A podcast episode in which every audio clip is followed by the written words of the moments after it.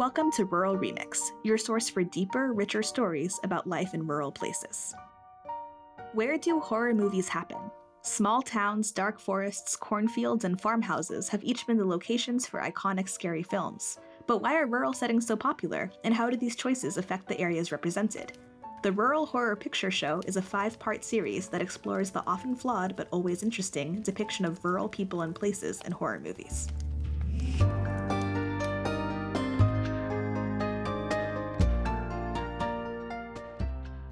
Today, we are thinking about who the instigators of terror are in horror movies and why it matters whether they're from urban or rural areas.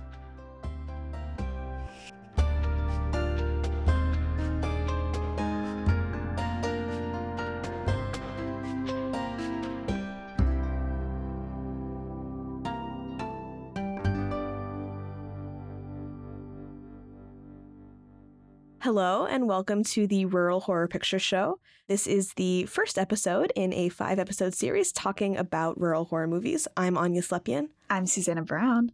And before we dive into the, the juicy, spooky content of today's first episode, uh, I do just have a quick question for you, Susanna, which is what is your relationship with horror movies?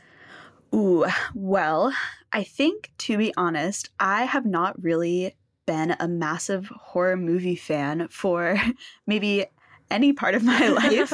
um, I do think I've always really respected the horror movie genre as something like I totally get why so many people are really into it.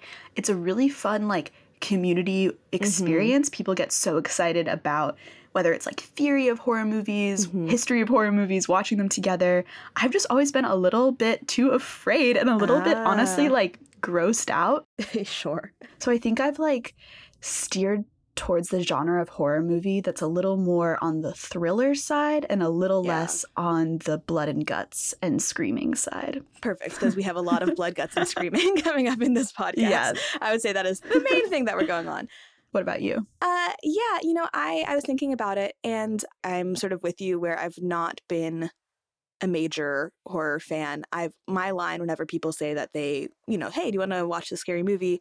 I'll be like, sure, but you have to hold my hand the whole time. Um, so I, I, very much do it like I'm a, you know, there's like social drinkers. I'm a social horror movie watcher. I don't tend to do it by myself, which you know has changed because we got paid to do it. So here I am watching horror movies at like 3 p.m. in the middle of the office. But lights on is lights huge. on. Like the 3 p.m. horror movie watch, kind mm-hmm. of a game changer for someone who maybe isn't that into horror movies. yeah, no, try next to a window, uh, surrounded by people. Oh. Um, I was in a co-working space and everybody else was just, you know, doing their, I don't know, taxes. Who knows? Um, and I was just sitting there watching just people getting gruesomely murdered. But it helped me. Yeah.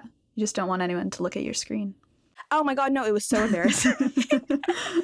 well, I think I, I learned to appreciate horror, even though a lot of the movies we watch were not my favorite. Mm-hmm. I do think like having to watch so many, you kind of fall into like an appreciation for what they're maybe trying to do, even if I didn't always think they succeeded. Yeah, no, and I, I agree with that. I think that's something that was interesting too is because we had such a, a, broad span of, of different times mm-hmm. right we i think our i mean our earliest movie was 1931 and that was sort of a, a throw in just for just for the history girlies um, but really we started in earnest in the 70s and then jumped decades a bit more yeah, and and seeing sort of what people were doing with really low budgets. Yeah. Um, coming up with this stuff that ended up defining decades of, of future horror. Like you, you can't help but be impressed. I will say that one of the, you know, for when it comes to The Hills Have Eyes, etc., I was like, honestly, the spookiest thing about this is the gender politics. Um, but we'll get into that later. yeah, so now that we've admitted our, our dirty secret that we're not necessarily the biggest original horror fans but are sort of newcomers to this to this genre. Yep. Susanna, you are sort of the captain of the ship today. You're gonna lead us on this great adventure. What are we talking about today? Yeah, you. Why don't you just tell us? So today we're going to be talking about one of the more common tropes and situations that we see in a lot of horror movies, and something that really was a big driver of us wanting to make this podcast, which is an idea of kind of who is bringing the spook, who's bringing the evil, who's bringing the horror to these movies. So, I want to actually start with this term that I think we'll probably be talking about a lot throughout the series but this is a term that was coined by Carol J. Clover in this book that I honestly did not read, but I think Anya did. Um, I mean, my computer is actually sitting on top of it right oh, now. perfect. Um, it's called Men, Women, and Chainsaws. Great title. Great title. Carol coined the term urbanoia. You may think that urbanoia is a fear of the urban, as that's what the, the linguistics might say, but it's actually kind of the opposite, which is that there's folks uh, who are from the city. Often they are teenagers or young people in a lot of these movies, and they go into a rural space, um, whether that's into the woods, um, maybe a small town, or just sort of the countryside. And what happens is they begin to be kind of hunted down or stalked or tormented by these homicidal locals. So it's this urban fear of the country, but honestly more a fear of the people who live there. Mm. And there was there was a quote in an article that we both read that uh, said, "If these films are to be believed, we fear not just the hills but the hillbillies." Mm. And that's kind of this trope that is in just so many of these movies. And we, you know, instantly noticed this and found it over and over again. Yeah, like what's your relationship with this concept of urbanoia in movies? Yeah, I mean, I think that it's interesting that you pointed it out as sort of one of the the main tropes because since I admittedly didn't know a ton about horror movies before we got started, I feel like that was the thing that I did know.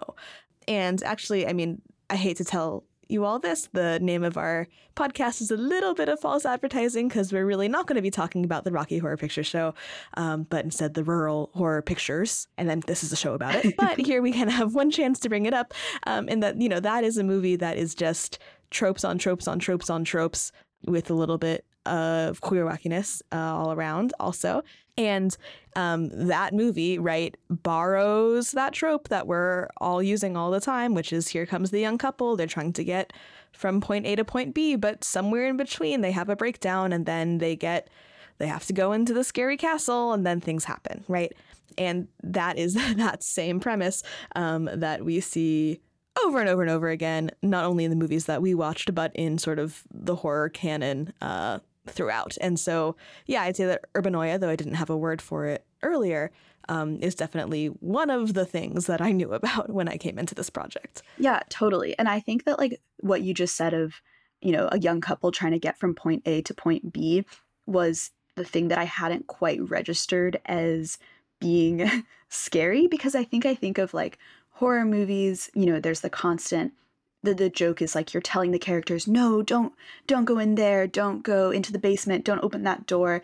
But now as we watch these movies i'm like oh the thing is don't go on a road trip. Don't right. travel. Don't exist. And like stay where you are. Yeah which is sort of a, a wild thing to be telling people to be afraid of which is like don't uh, expand your horizons to new parts of the country. right, because anybody or anything could happen once you get there. Yeah, I, would say that that's a little problematic. If uh, you, would agree, uh, I, I would agree definitely. So, I mean, this trope and this experience of of urbanoia is the most common thing in the movies we watched and kind of throughout the genre. But what I actually wanted to focus on for today's episode is the reverse, which Ooh. is way less common, okay. but I think super interesting, um, which is when these urban dwellers, as we described before, they are the ones bringing the spook. They are causing the mm. problems, and often it's that they are bringing some sort of evil to a rural area. And like I said, there's not tons of examples, but I do think the ones that there are are really interesting and can give us a lot of insight into into the pervasiveness of a, a rural stereotype in horror movies. It's sort of like the exception that defines the rule. And so, mm-hmm. you know, the more that you're saying, oh, this is what I'm seeing all the time somewhere else. How is this one different? Um, that lets you actually say, okay, no, actually, it's pretty messed up that you know this this group of people or this part of the country is always villainized and that we're actually surprised when there's somebody else who is um, when that's not the standard when it's not expected. Yeah.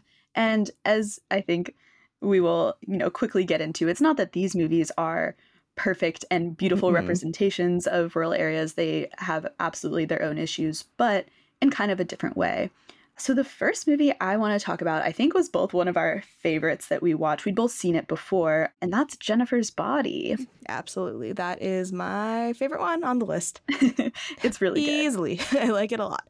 Yeah. And so, if you haven't seen this movie, we, first of all, spoiler alert, we will be talking about the movie and we won't be holding back. Um, so, you know, go watch the movie if you haven't. But if you maybe don't want to watch the movie, we'll give a very brief uh, summary just to get everyone on the same page. So, Jennifer's Body came out in 2009, and it's one of those movies that was super unsuccessful when it came out and then became a cult classic when everyone realized, oh, this has something it's great. cool coming on. yeah. Yeah.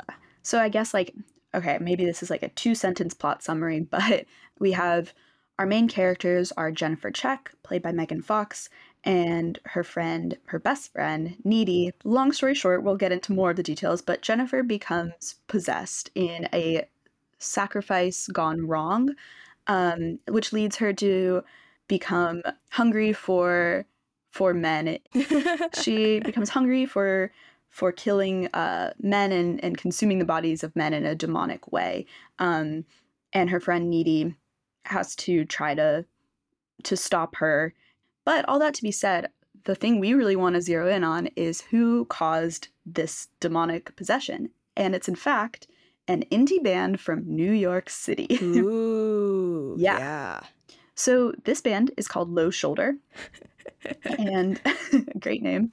And there's the sort of main scene where our characters of Jennifer and Needy meet this band, and the band is playing at a bar in their small town called Devil's Kettle, Minnesota, which is a real small town that does exist. And yeah, so they're introduced at this local dive bar, and I don't know, Anya, what do you think of your first impressions are of, of the band Low Shoulder?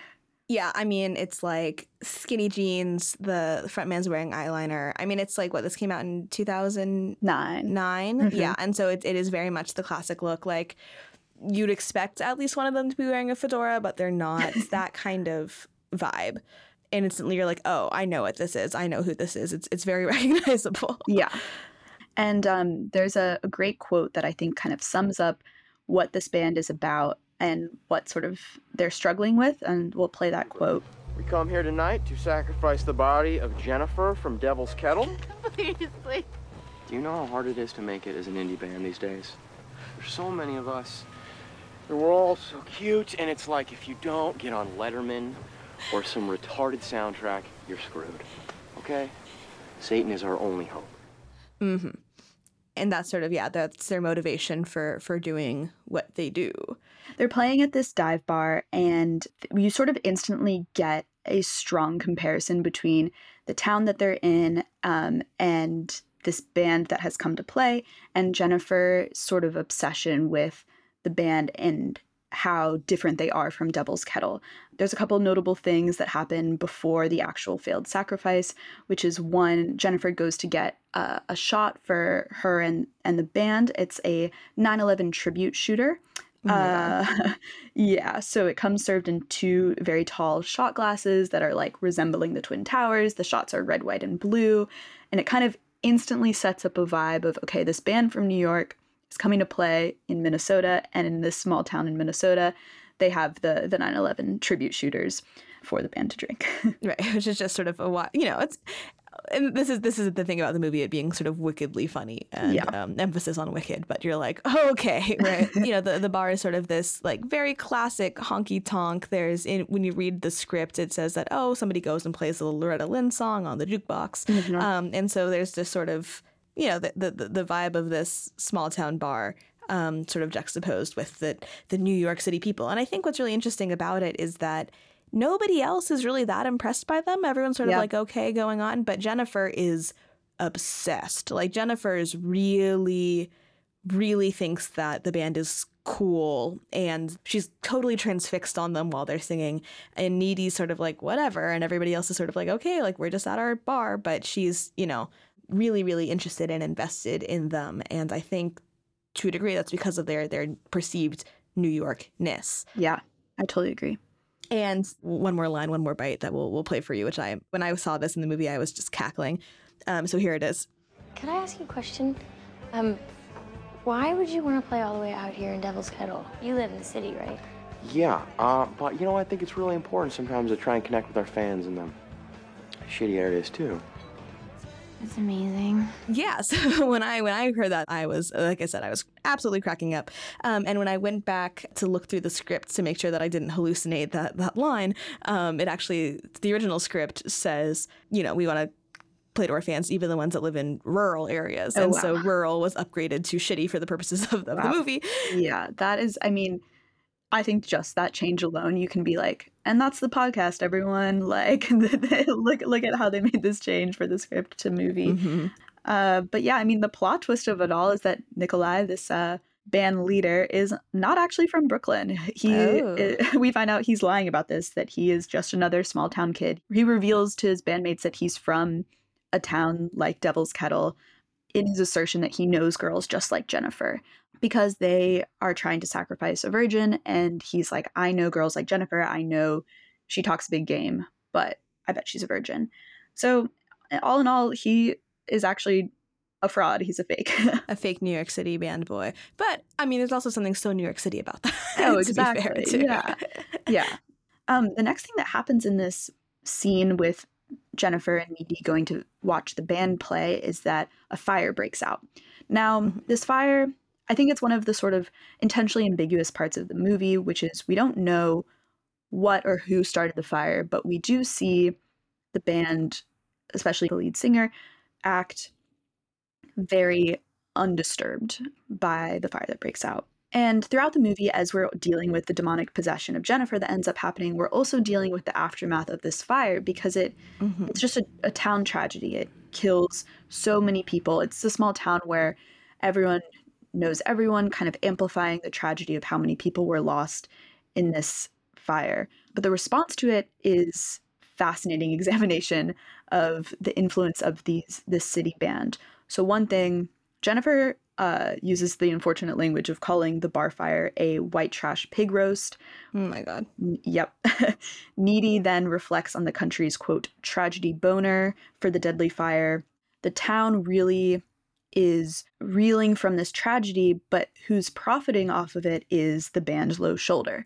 They get fame and success by expressing a, a remorse for the town that we know isn't true. We've seen them talk Yeah, shit we saw about their reaction. Yeah. Yeah, we saw them not care about the fire. Um, yeah, what do you think about this fire and the aftermath of it? Yeah, I mean, I think you know, it, on a couple levels, it's really interesting. Um, one is that for the rest of the movie, it sort of sets the scene of this collective mourning that all of these stuff, you know, all of Jennifer's victims are sort of piled onto this already really high pile of corpses. Yeah. Um, that you know, for for a small town to have lost so many people in one tragedy, and then to have you know additional tragedies on top of that. I mean, there's sort of this collective trauma, which I think the movie does a pretty good job of of showing Yeah. even while Jennifer is being horribly callous about it all. And and you as the audience are sort of shocked and upset by by that.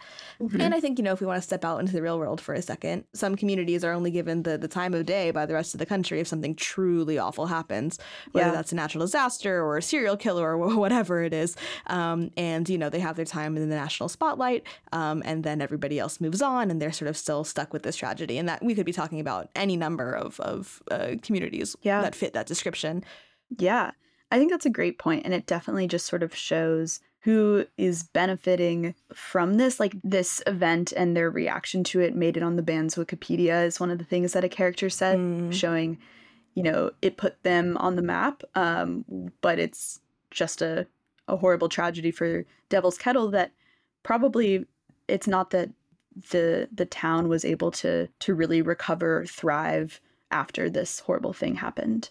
But i kind of want to go back to something that you said earlier when you were talking about jennifer being really just obsessed with this band and you were pointing out how everyone else was kind of going about their their time at the bar not supremely interested in the indie band that was playing but jennifer was locked in there's like this Mhm. great scene and she's just staring at them with heart eye emojis like she is Yes. captivated she views them as kind of like an escape from from the world from devil's kettle from her her small town there's like a coolness factor to them. Also, she's sort of set up as wanting to sleep with the band, sleep with the lead singer. And I think that this idea of like escapism gone wrong, mm. like wanting to finding something in an outside of the small town or rural area and like going towards that, but it not being what you thought is pretty common in this like reversed urbanoia movies. And one that I think it's a more recent movie that we watched that has this element of escapism gone wrong is the movie Pearl. Mm-hmm. This is actually from 2022. And it's an interesting movie because it's a prequel to another horror movie that's called X. It stars Mia Goth, who just amazing performance. Uh, mm-hmm. Hats off to Mia Goth. She scared me. snap, snap, snap, snap, snap. Yeah, she's yeah. terrifying. She's very good. and this movie, while a more recent movie, takes place in 1918. So very different time, but we mm-hmm. see a really similar thing to Jennifer's Body of a young woman becoming entranced and obsessed with something in quote the outside world of the small town that she's in. So Pearl is, is the main character and she loves the movies and she loves dance. Mm-hmm. She lives in rural Texas. Her father is sick with the Spanish flu and he's completely um, incapacitated by the sickness, immobile, and can't communicate.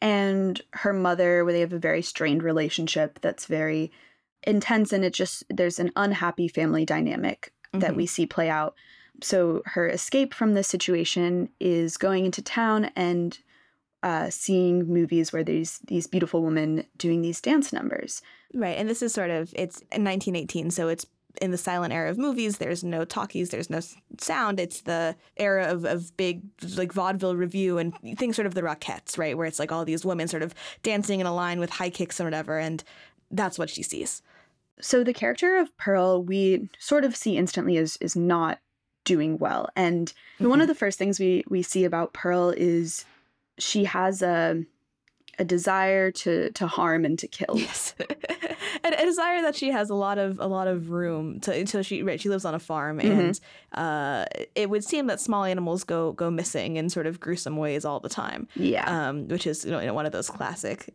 spooky scary behaviors. Totally the the movie is set up in a really interesting way just in terms of the aesthetic of it and that it's really in a lot of ways sort of technicolor there's mm-hmm. um, bright vegetation that's lush and plastic looking and it to me it like really felt like the vibe of the wizard of oz just in the way that sort of technicolor scenery and setup obviously it's in texas it's not in oz but i was thinking about this wizard of oz connection and mm. so what i think is this is a, a reverse there's no place like home moment mm. because in fact she is not interested in staying in her home she has this obsession with going specifically to Europe and going to be a dancer and to find fame and she feels that there are there are many other places like home that are in fact much better she even has her moment of kind of a, a man behind the curtain moment because she meets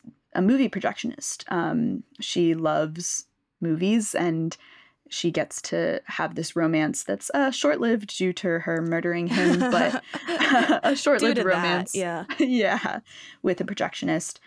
So I guess, you know, I want to to clarify I'm not at all claiming that it's the city or it's the movies that are causing her to not be doing well as we establish, you know, we see that she is really going through something and I'm not at all claiming that if you watch movies and want to be famous that you're also going to be murderous. Maybe. yeah, maybe. it's just a fascinating portrayal that her obsession with this outside world is so different from these urbanoia mm. things that we see. There was sort of this really intense moral panic around the very things that mm-hmm. are sort of driving and happening to Pearl. And you know, I'm I'm I'm not going to say that that Pearl's own unique psyche isn't the driving factor of, of what uh, sort of happened in the movie, but um, there was this sort of genuine fear uh, of sort of the immorality of movies yeah. and uh, vaudeville shows and that kind of thing spreading around the country and sort of infecting young women especially um, which is of course similar to the later concerns about rock and roll and all those things that go on right so everybody's always concerned about sort of the morality of this cultural moment. Yeah. I think Pearl does a really interesting exploration of that, um, in addition to being completely gruesome and, and very, very freaky. Yeah, absolutely. And I really like how you phrase that sort of the the moral panic part of it because it takes place in 1918 so there's also like kind of a literal there's a, a flu pandemic you see people wearing masks you see when she goes into the city you know her mother wants her to don a mask don't get sick don't catch this this illness don't bring Mhm. it back to our area Right. so there's like that literal don't catch a disease but you know the kind of the bigger thing is don't catch this this bug of immorality of sexuality is a big thing and in these things in the movie that she does she wants she has this like hunger for fame and kind of for an erotic And for, she wants to be loved, right? I mean, she she wants to be adored. I want to be loved from as many people as possible. But truth is, I'm not really a good person. Yeah. And it's very notable, I think, that the movie she watches with the projectionist is a French porn movie.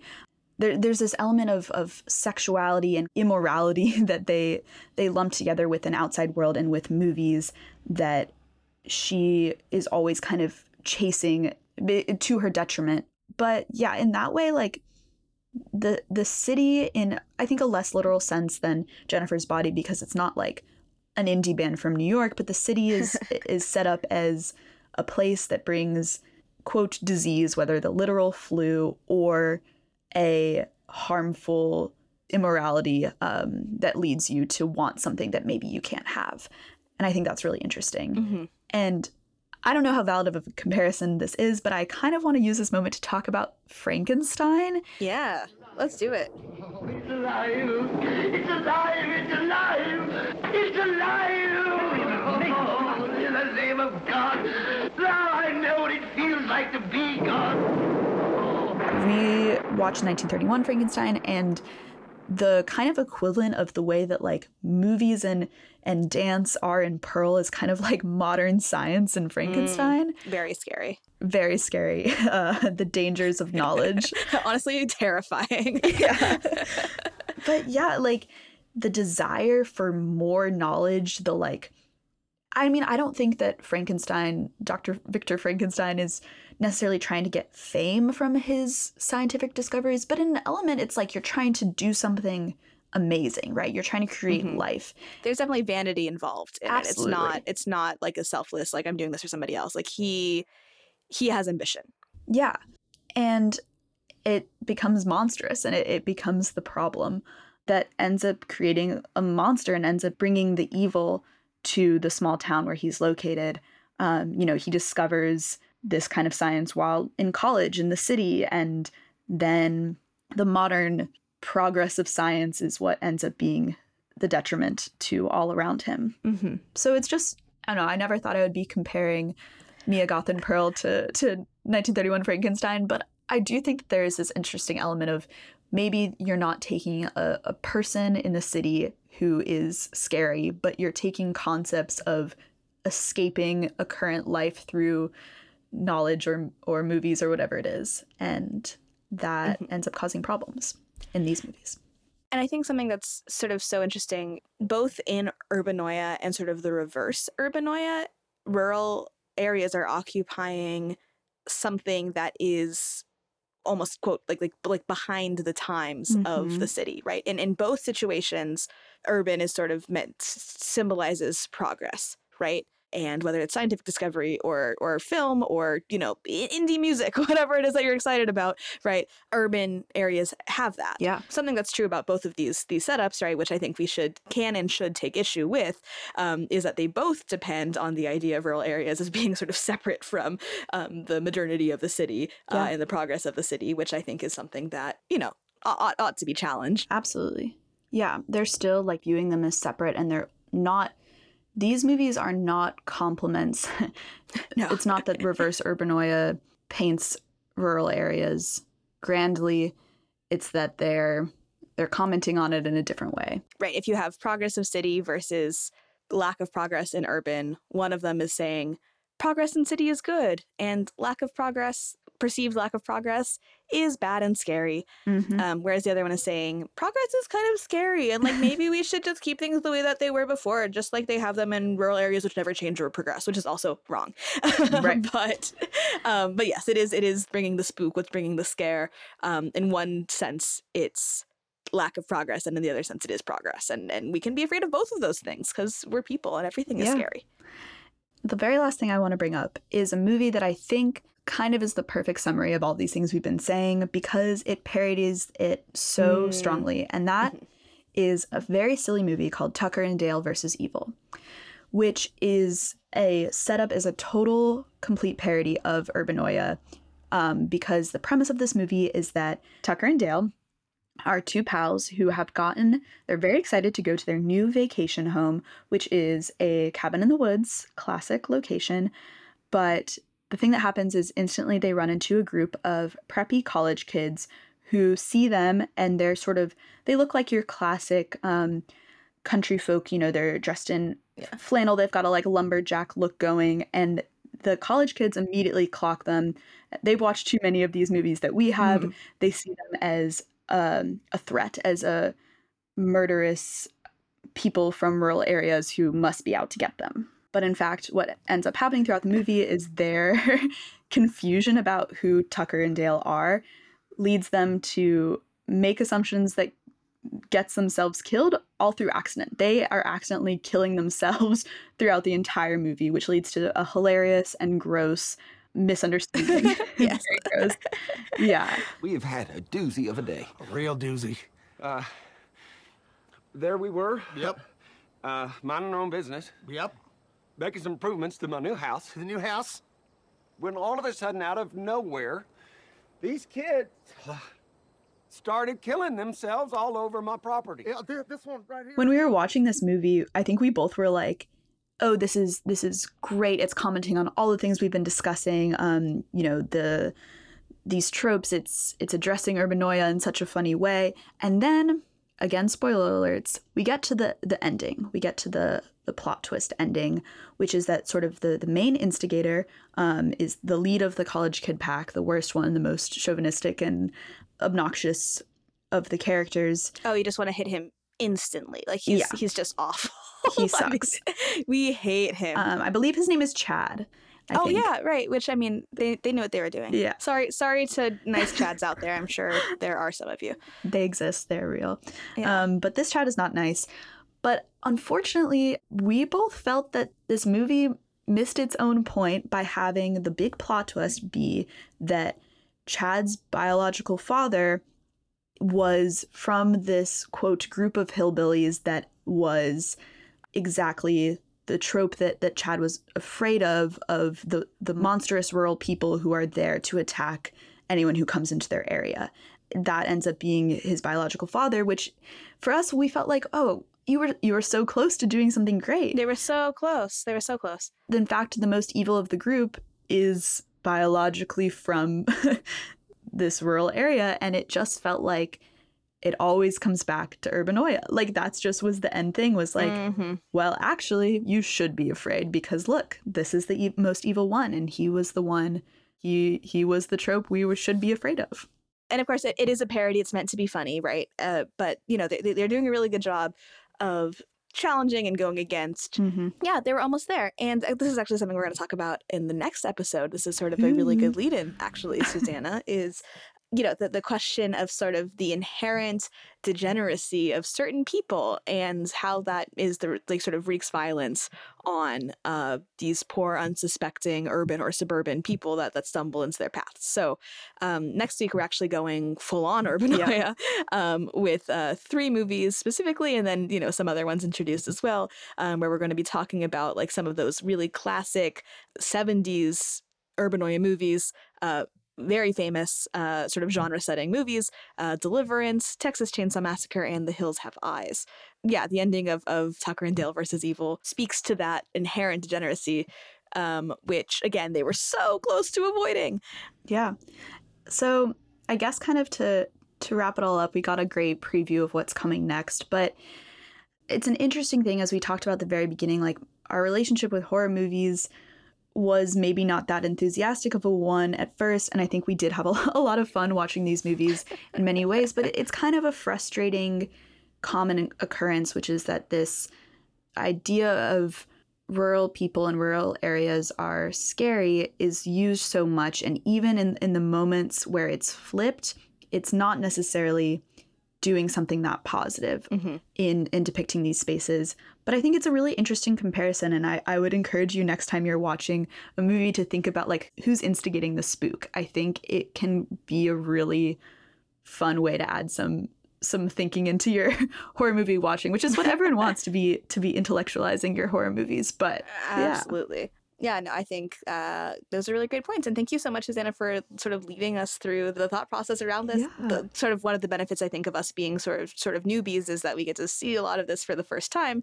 And even though we all sort of know the trope, I'd never really watched that many movies with Yeah. the trope. And after after watching like 10 of them in a row, um, I was sort of so grateful to get to think about what the what the reverse of that is and sort of what the exception that defines the rule is and still sort of what that commentary actually means when it comes to, you know, real rural places. So um, thank you very much, Susanna, for, Yeah. for that fascinating discussion. Thanks for chatting with me.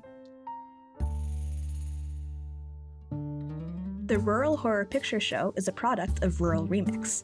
Original music was composed by Quincy Ponver and Leo Pozell. Cover art for the series was drawn by Nat Nichols. Thank you to our executive producers, Joel Cohen and Adam Georgie, associate producer Teresa Collins, and the staff of the Daily Yonder and Rural Assembly. This series was edited and produced by Susanna Brown and Anya Patrone Slepian.